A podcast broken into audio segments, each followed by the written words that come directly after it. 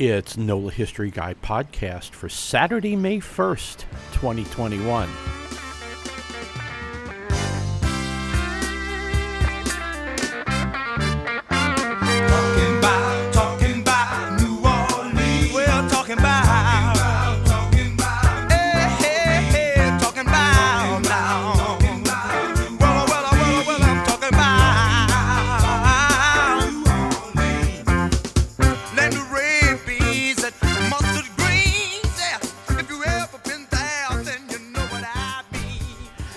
Welcome back to the pod. Yeah, we've had some challenges over the winter with getting this thing going, but we are back. Uh, as you know, we started the, the Patreon uh, patron uh, push on the website at the beginning of the year. And I've been trying to, to figure out what to do with the pod with that. But I think that what's happened with, with the Patreon stuff is that the content that you that, that patrons that you guys and thank you so much for those of you who are, are, are supporting the pod at a dollar a month to um, to to read that that content because it's it's fun to to pull the you know the, the crazy oddball things out and that kind of thing. Uh, we'll have an, another Alvarez today up uh, in a little bit after uh, we record the pod. Um, but yeah, I, I kind of am still at a loss of what to do with the with the podcast itself. You know, it's like I, I look at these people that, that are like, support my podcast for five dollars a month. Okay, well that's sixty dollars a year. That's half of Prime, and I get Jack Ryan on Prime. You know, I get, I get uh, the uh, I get I get Flack. You know, I get I get a lot of things for that hundred and twenty dollars. You know, two podcasts. Eh. So I think we're going to stick with doing things uh, just completely wide open for the moment. You know, come. You know, the the weather's improving. I'm sitting out at the coffee shop. The birds are chirping. Well, the train just braked. There was a, a there's a CSX train that just that just stopped right here, but you kind of get the idea. So we're gonna start with May 1st, which uh, that's uh, the beginning of the uh, the official beginning of the occupation of New Orleans during the Southern Rebellion was May 1st, 1862. So that's where we're going to begin. We're just going to have a one segment pod. So I'm to do the, the, the begging and pleading here a little bit up front. And uh, again, I'll mention the, the, um, the Patreon uh, system.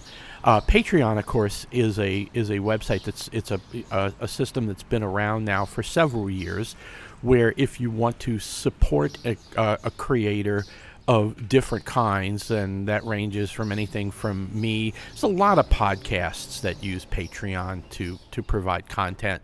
Um, the way the, the approach that I take with Patreon is everything is still on the website. It's still on nolahistoryguy.com, and uh, so you don't have to log in. Well, I mean, you have to be a Patreon member and logged in to access the full articles, but I'm not posting them on Patreon directly because I've got a plug-in for uh, for WordPress that allows everything to just flow into NOLA History Guy. Now, what happens there is that, you know, I've been posting picture of this and a picture of that and uh, that kind of thing now for a long time to social media. And usually you say a few words about the picture, maybe a short caption. So, uh, doing the same thing now, but instead of just posting directly to uh, a group or tweeting, um, po- making the post on the website, and this is this has gone well since uh, since January. The idea is, uh, for example, like today's May first, and so since the beginning of the year, uh, there's there's a calendar uh, that Enrique Alvarez did in 1940, and it's uh, 12 months of the year with his illustrations of New Orleans, and so. Um, so I've been doing those on the first or second of the month. So the idea is that that if you're uh, if you're not a Patreon member and you go to the website or you click on the link through a group or through a tweet, it takes you to the page and you see the you see the image for the day. And then maybe the first hundred, I, I believe I've got it cut off at the first hundred words, which, you know, it's like that's what you used to get when I'd post directly to the group anyway.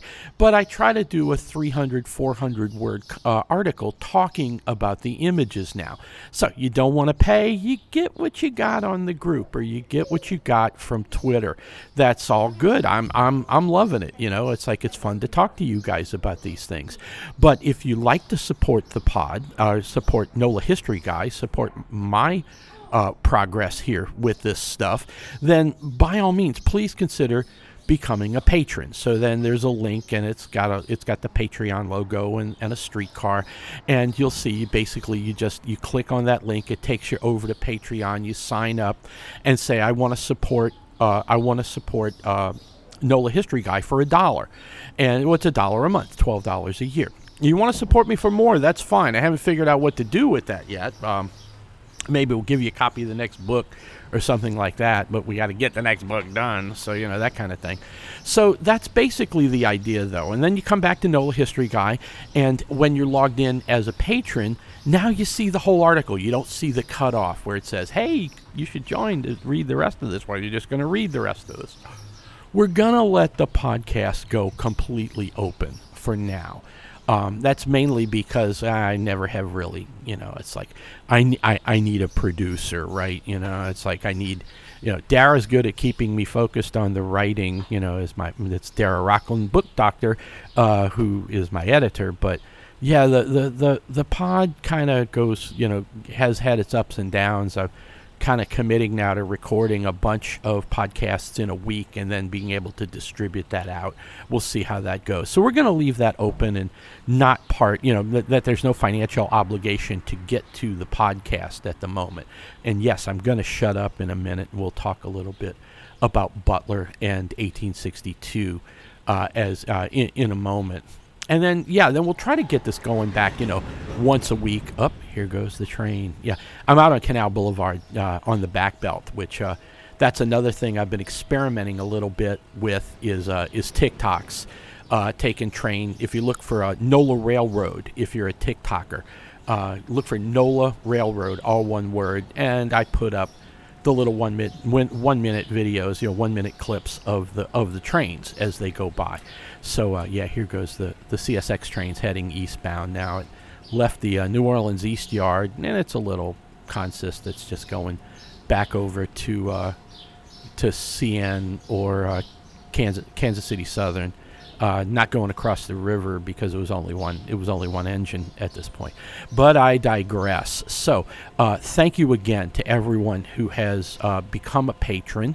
Uh, thank you to everyone who's listening in the first place. I'm flattered that you're willing to take a little bit of time out of your week and uh, and listen to the history stuff. Please by all means uh, send me a note either you know Twitter, of course, at NOLA History Guy, Instagram at NOLA History Guy, uh, email, uh, and I'll put this on the show page, you know, for NOLAHistoryGuy.com, but it's edward at ebranley.com. Shoot me a note, and if there's something that you'd like to hear on the pod, particular subject you'd like me to address, you know, there's some lead up with research depending on how much I know about something. You know, there's some things I can talk your ear off on the cuff. There's other things, obviously, I need to to look up and do a little digging on. So, um, so by all means, please let me know. You know, just you know, little things as we go along. And uh, so, let's go ahead now, and uh, we're going to uh, we're going to get the pod going here. We're going to you know um, transition into today's subject, which is going to be New Orleans and the occupa- the Union occupation from m- that first May to December of 1862.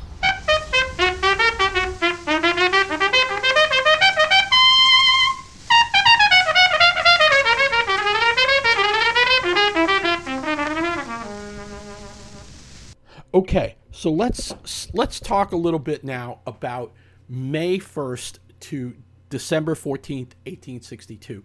We're not going to talk about Butler. We're not going to talk about him as a person.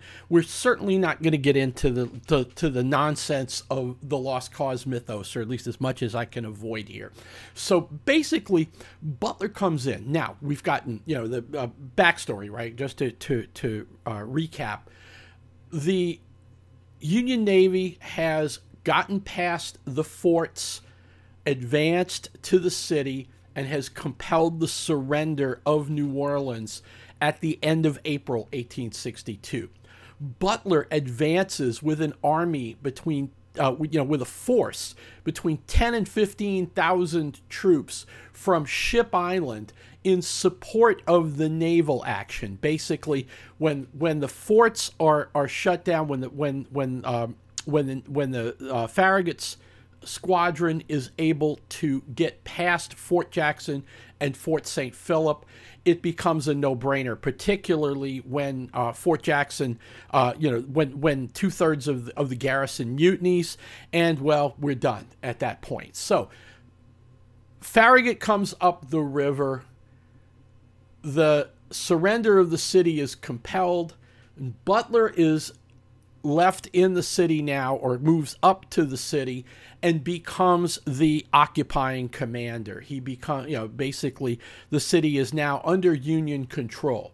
Now, Farragut, of course, just advances upriver, right? He, you know, he's he's his his portfolio, his his task is is not complete at that point because the whole idea here is Winfield, Winfield Scott's Anaconda plan to surround the rebel territory like a snake and choke it. So Farragut's moving further up the river. He's, you know, within days, he's up to Baton Rouge. And by in two weeks, by 15 May, he's already looking at Vicksburg. Can't really do anything about it just yet, needs more support. But Farragut's basically moving back and forth from New Orleans up and down the river pretty much with impunity, right? He's not, you know, they're not there there's not really a problem here. Back in New Orleans now, Butler is in charge and he's got four basic goals that he's looking, you know, four things that he's looking to do. Pacify the city, expand his command, get himself some more soldiers reopen the port of New Orleans, and then address the issue of the enslaved within his command, within his uh, jurisdiction. So let's start with the first one, and that's going to be pacify the city.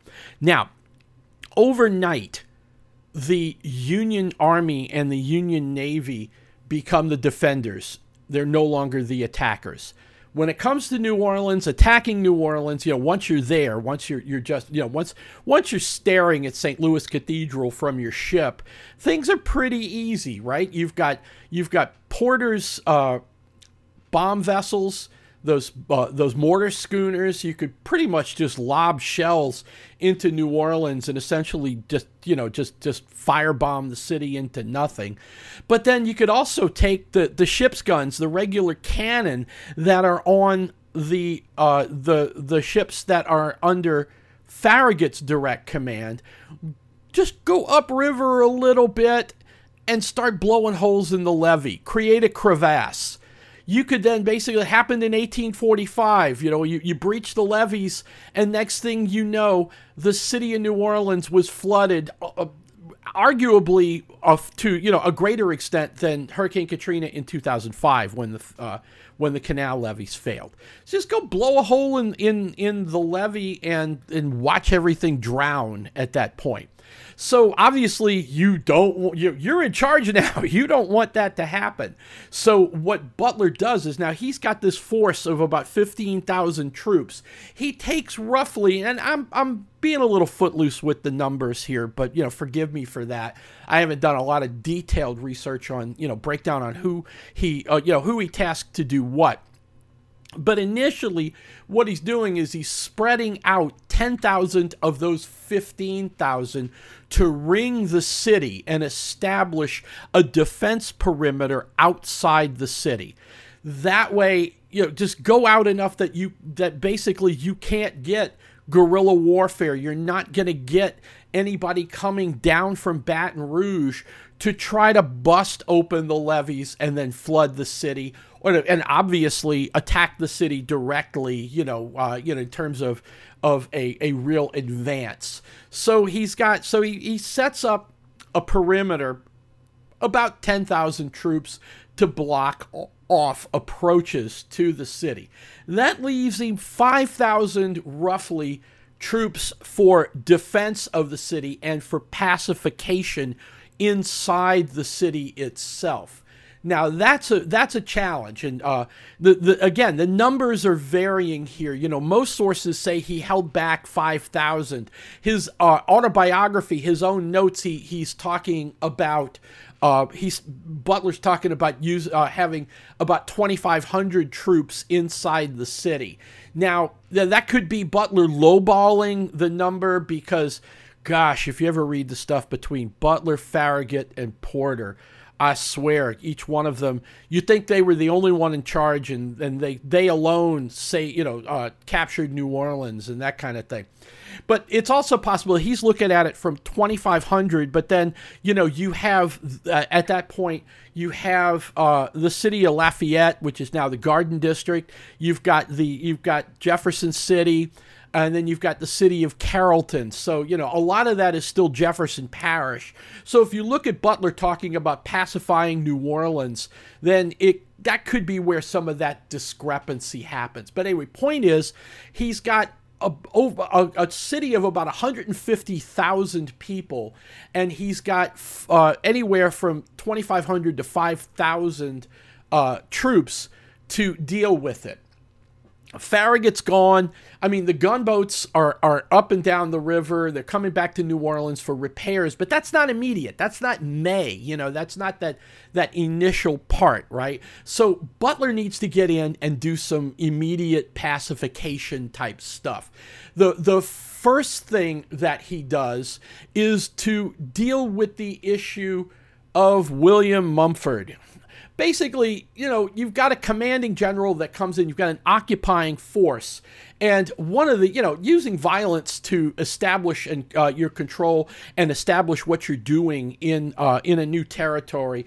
That I mean, gosh, that goes back. Well, it goes back beyond the the Romans and into the Greek city states. Uh, it, you know, and further back even than that basically put down leaders, put down rebellions, that kind of thing.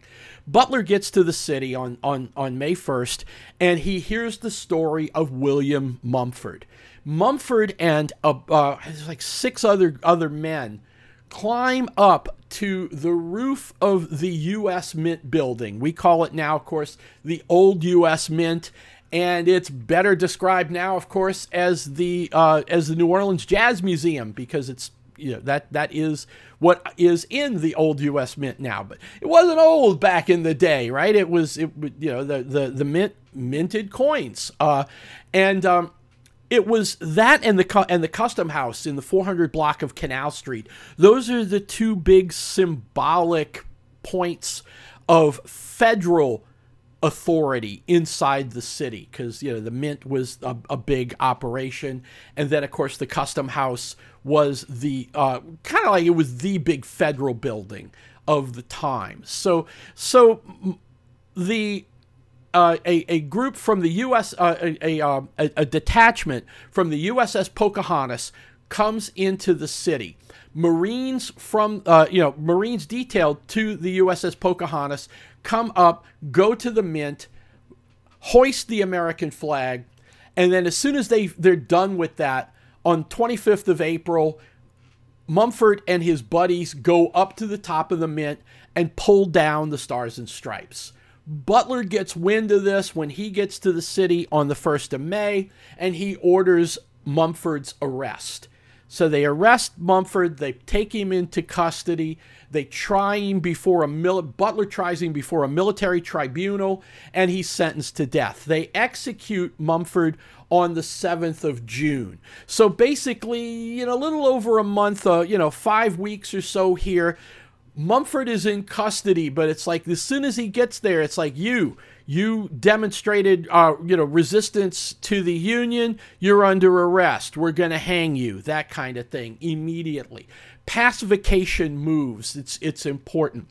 Side note on Mumford. Mumford's executed uh, at uh, on June seventh at in the courtyard of the U.S. Mint. It's the, the symbolism of this was not lost on Butler, and you know I don't know who recommended it to him, uh, you know, to actually you know, hold the execution at the Mint. But there's a couple of things here. Again, the Mint was a big symbol of federal authority inside the city for years, uh, you know, after its construction. Prior to it be pr- prior prior to the U.S. Mint being built, there on the corner of Esplanade, Esplanade and the River, Esplanade, the end of the French Market, that corner was the site of Fort St. Charles, and that goes back to like 1715 or so. So we're talking literally 150 years earlier. That corner was a symbol of French colonial authority and then later Spanish colonial authority. And it was built obviously, you know, the, the idea there was just the same the same thing that you hear about forts in the western expansion is, you know, basically a defense where the town could go into the fort if there was ever any kind of attack by indigenous people.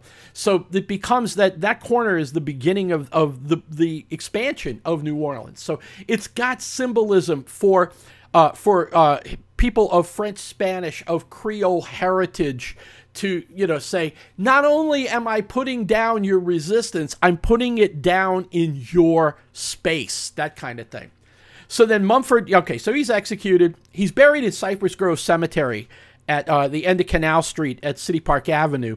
Interesting little side note then on Mumford. He's later reinterred across the street in the Confederate Memorial by the Ladies Benevolent Society. It's a big tumulus where they relocated, reinterred uh, Confederate veterans after the war uh, into, uh, you know, basically reinterred rebels there from Chalmette Cemetery, which had then become a, uh, a big burial ground for U.S. Uh, colored troops in particular. And and uh, so in 1950, they reinter Mumford from Cypress Grove to across the street in Greenwood. But that's that. Yeah, that that's just part of it at that point. Okay, so so Butler is going through and he's make he's making the moves to pacify the city. White people, well, or the lost people who are are, are uh, favor who favor the lost cause narrative like to describe the city as a hotbed of hostility towards Butler and the Union. Uh, little more uh, dispassionate research on this suggests otherwise. And specifically, when I say suggest otherwise, that there wasn't as much pro rebellion sentiment in the city as one would expect. And that comes because of the issues with the Irish and the Germans, but we'll get there. But still, there was resistance and there was opposition. And one of the big things from a, a, morale a morale standpoint with the Union Army is the idea, the notion of the um, basically the idea of uh, the women of New Orleans harassing the uh, harassing the uh, the troops. Now, one of the things there think about this. You know, it's like, come on, use your use your your, your Cold War spy sense. If you watch some, you know, you, you read John le Carre novels or you read, you know, um, Tom Clancy stuff.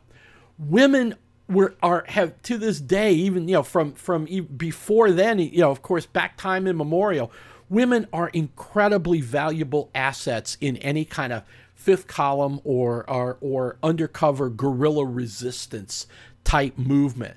And the ladies of New Orleans were untouchable in that sense by the Union troops. So they start with the insults and that kind of thing. But then there are women inside the city that are using that as cover to engage in resistance. Now, you've got that going on. So Butler needs an out. Butler needs a way to stop, interrogate, challenge, and if need be, arrest women of New Orleans. So he issues General Order 28. It's only one paragraph, so I'm going to read it to you. This is General Order 28. As the officers and soldiers of the United States have been subject to repeated insults from the women, parentheses, calling themselves ladies, of New Orleans in return for the most scrupulous non interference and courtesy on our part, it is ordered that hereafter, when any female shall by word, gesture, or movement insult or show contempt for any officer or soldier of the United States, she shall be regarded and held liable to be treated as a woman of the town plying her avocation. Translation we can now arrest you for prostitution, or we can accuse you of being a lady of the town, a woman of the town, not a lady, plying her avocation. You're trying to, to organize something for your man. Your man's out at war. You're trying to do what you can to get things to, to establish resistance.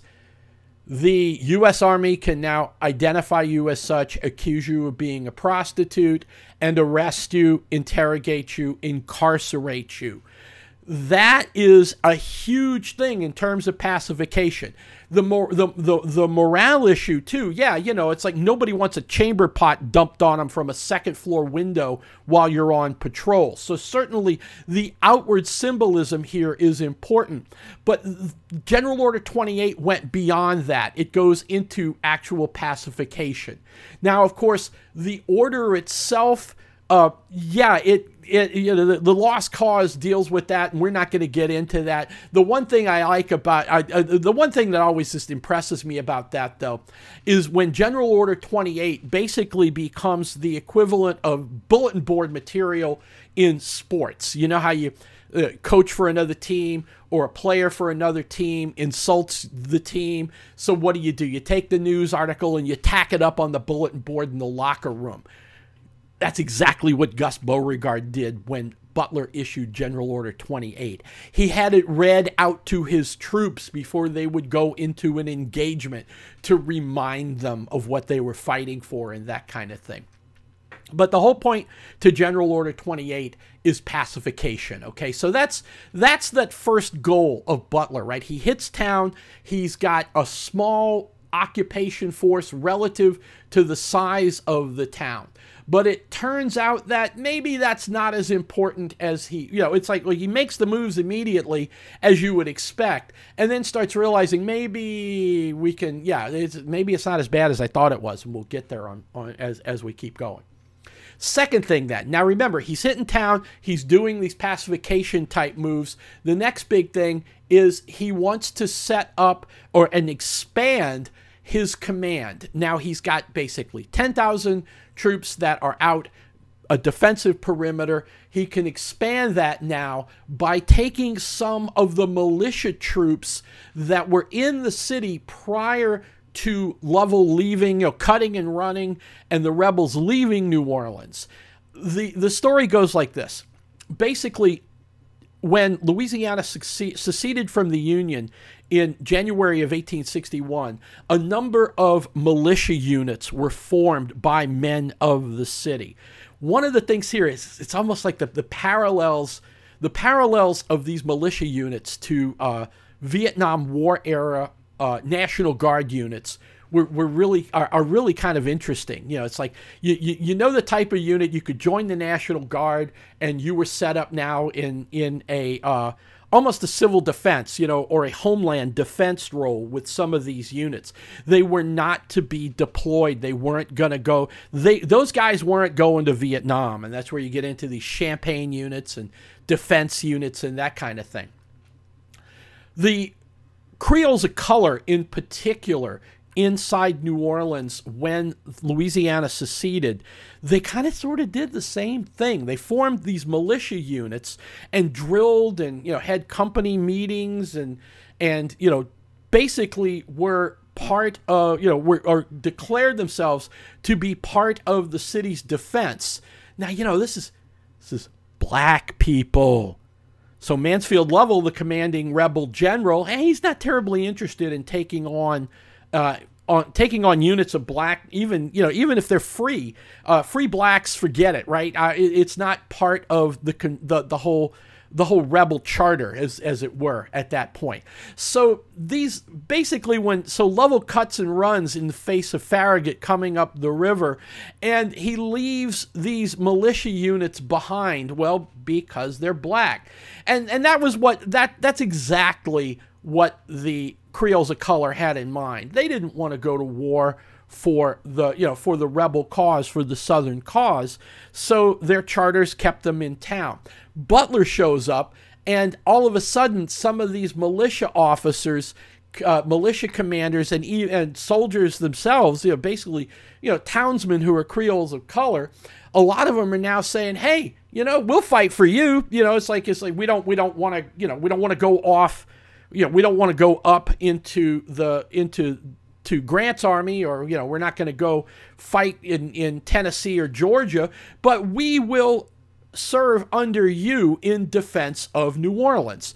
So Butler raises the three regiments called the the, the well the Corps d'Afrique, Africa Corps, literally, basically men of color who are free. Now remember, free men of color, not enslaved yet. We'll get to the you know we'll get to the enslaved in a moment.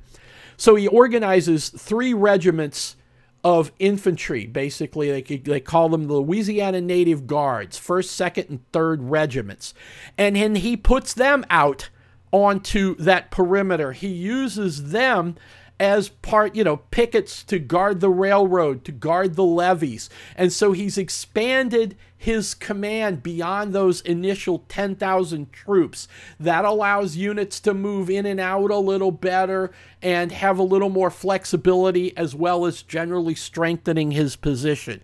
That's incredibly important because remember, the rebel government in Birmingham, Davis and his, his staff, as well as commanders up the river, up in, you know, in Baton, you know, or moving on Baton Rouge that's the idea is they're looking at what they can do to mount a counteroffensive and take New Orleans back. So Butler's immediately making these moves to protect from that. Point number three Butler needs to reopen the port. There's a big reason why he has to do that, and that's exports yeah, he's got to he's got to get food and supplies into New Orleans, but the big thing is he needs to get exports flowing again. Why? Quite simply, he needs to get cotton leaving New Orleans and going to Europe, going to England, going to, to Britain, and going to France. One of the things you hear about throughout a lot of lost cause stuff is, well, the South would have won if it was if if the French and the British would have recognized the Confederacy. It's an interesting argument, right? So, what is Butler and, and, and what you know what what's Butler's role in in making sure that doesn't happen? Reopen the port of New Orleans. This isn't a ro- well, yeah. There, there's a certain amount of romance here, and the, most of the Lost Cause mythos is based on romance. But this is just raw gut economics British textile industry needs raw cotton. They want to make fashions, they want to make clothes. We're getting into that kind of thing. So you need the raw materials. Since November of 1861, those raw materials have been blockaded. You can't planta- plantations, cotton growing plantations can't get their get their crop to port. Once it's in port, they can't get it out and get it to other parts of the US, much less Europe. Merchants in Europe can't sell anything, they're not making any money. Reopen the port, get the raw materials out. Guess what? All of a sudden, there's really no need anymore for France or for Britain to take the side of the South. If the stuff is flowing, the money is coming, they're less interested. So Butler needs to get the port open. Well, he's got the port open. That's kind of easy in that sense because the because the Union Navy is going to let ships now leave and go out to Europe. But he's got to get the port working again. And the problem there is, of course, is that it's been closed since the no, the pri- uh, previous November. The port's been out of uh, basically out of production for six or so months because of the blockade. And the port workers, the longshoremen, the skilled labor that works in and around the port, either at you know cotton press warehouses, transportation, longshoremen, etc., etc. Who were those people? They were the working class, what we would call the working poor of New Orleans at the time. They are mostly Irish and German immigrants. And one of the things that lost cause accounts of this time uh, period don't take into, uh, don't factor into their story, is that these people were out of work and hungry. Their families had little to, to nothing to eat. They had no money. There was no way they could buy what little bit of supplies could have been were around at that point. Their families are going hungry.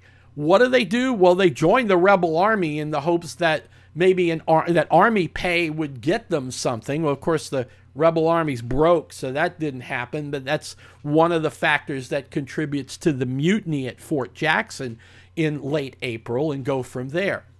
So the so the Union Navy moves up to the city. Butler takes over. He's got to get the port reopened. He needs these men to go back to work. So, what does he have to do? He's got to feed them. He's got to feed the working poor. Enter General Order 25, which orders any kind of stockpiles that were that were or, or uh, of, of of meat and uh, flour, rice, etc., that are available that were held back for the use for the rebel army or for rebel supporters in you know rebellion supporters inside the city. That's all now busted loose and he orders distribution of all of that to basically to the irish and the germans. People start eating. He starts getting uh, yeah basically he's like okay we're going to start we're going to get the port back going. You people are going to go to work. How does he pay for that well, he's got to got to pay for it somewhere, and that's where uh, basically declares a whole bunch of uh, levies, a whole bunch of taxes.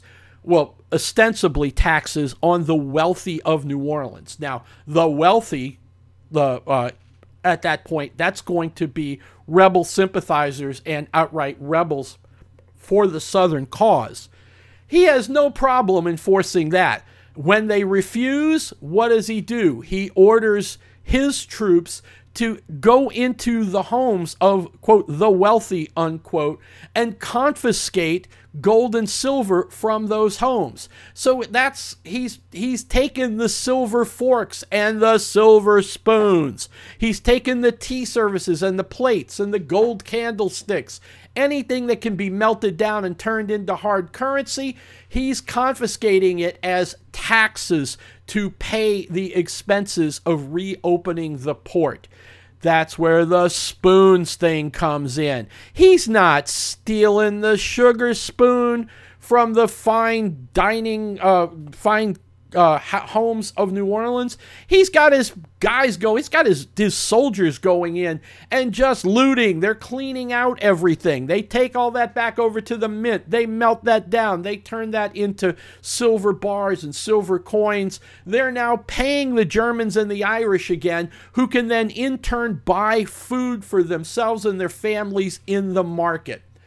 Then it expands from there. This is May of 1862 it's getting hot. You guys know what, what, what May and June are like here in New Orleans. It's getting warm out there. So Butler knows that as the weather gets warm, the mosquitoes are coming, yellow fever is going, you know, yellow fever breakouts are inevitable. The last thing he wants, remember this guy's from Massachusetts, right? He says, I'm not getting yellow fever. I'm not going to have these Wisconsin boys and uh, and troops from other parts of the you know from other states in the you know in the north coming in and getting sick and dying because of yellow fever. So he starts bucking up sanitation and public health in a big way. And again, he's paying for this with quote unquote taxes on the wealthy. So the spoons, yeah, he's melting them down and he's paying people, he's paying workers inside the city as well as getting uh, his troops now that are basically to work on getting uh, getting clean water, improving the sewage uh, uh, situation, improve sanitation in general inside the city, improve public health. Make sure you don't have like standing water ponds that are going to breed mosquitoes. Try to keep that out in the swamp, right? Keep the city clean, reestablish public health and that was huge because, in particular, that summer of 1862, the uh, the threat from yellow fever was much, you know, was, was seriously reduced at that point. So that's goal number three. He gets the port reopened, the city is cleaned up, things are you know goods are moving through the port again, particularly to England and France, and that becomes a big deal. That brings us to the fourth goal, if you will, of those first six months. And that is that Butler has to deal with the issue of enslaved Africans. So we have to address the issue of the enslaved. And Butler comes up with a really good strategy for this uh, as he's uh, as he's uh, working through occupation and general administration of the city. He takes the enslaved, basically chattel slaves. Now we're not, you know, uh, talk not talking free people, just outright chattel slaves. He takes the enslaved and the enslaved and declares them contraband of war. Pause. Ed's putting on his modern hat for a minute.